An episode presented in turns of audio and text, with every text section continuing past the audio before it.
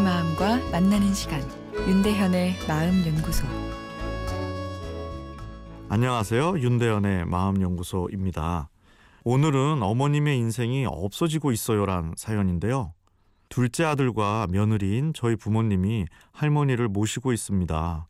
큰아버지가 할머니를 모시기 싫어하는 것 같아 보이자 다혈질 아버지가 할머니를 모시게 된 거죠. 착한 어머니는 열심히 간병을 했습니다.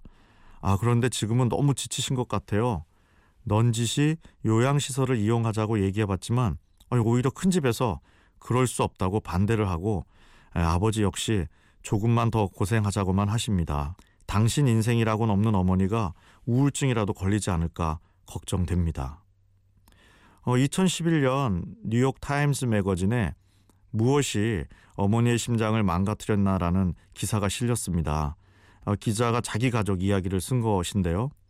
대학 교수로 재직 중에 치매에 걸린 아버지와 아버지를 위해 모든 걸 희생하며 보살핀 어머니가 주인공이었습니다.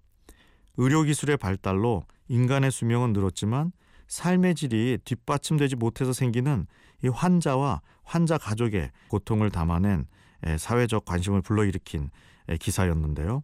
아버지가 사망한 후 어머니 심장에 문제가 생겼는데 어머니는 연명 치료를 거부합니다.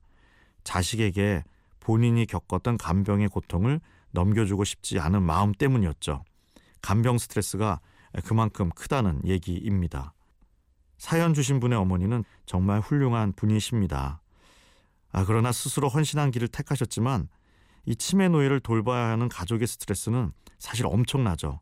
에너지 전부를 간병에 쓰다 보니 삶의 균형이 깨지고 정서적으로도 탈진 상태에 놓이는데요.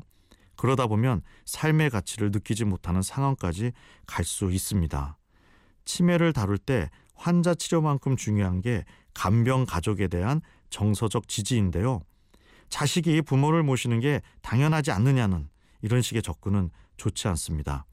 자발적인 헌신마저 당연한 의무로 격화시켜 간병인을 지치고 더 슬프게 만들죠. 가장 중요한 건 어머니에게만 간병을 맡겨서는 안 된다는 겁니다. 순번을 정해서 돌아가며 할머니를 돌봐야 하고요. 또 요양시설은 무조건 나쁘다는 생각도 편견입니다.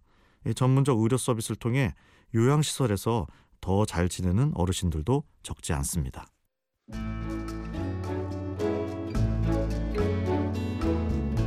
윤대현의 마음연구소 지금까지 정신건강의학과 전문의 윤대현 교수였습니다.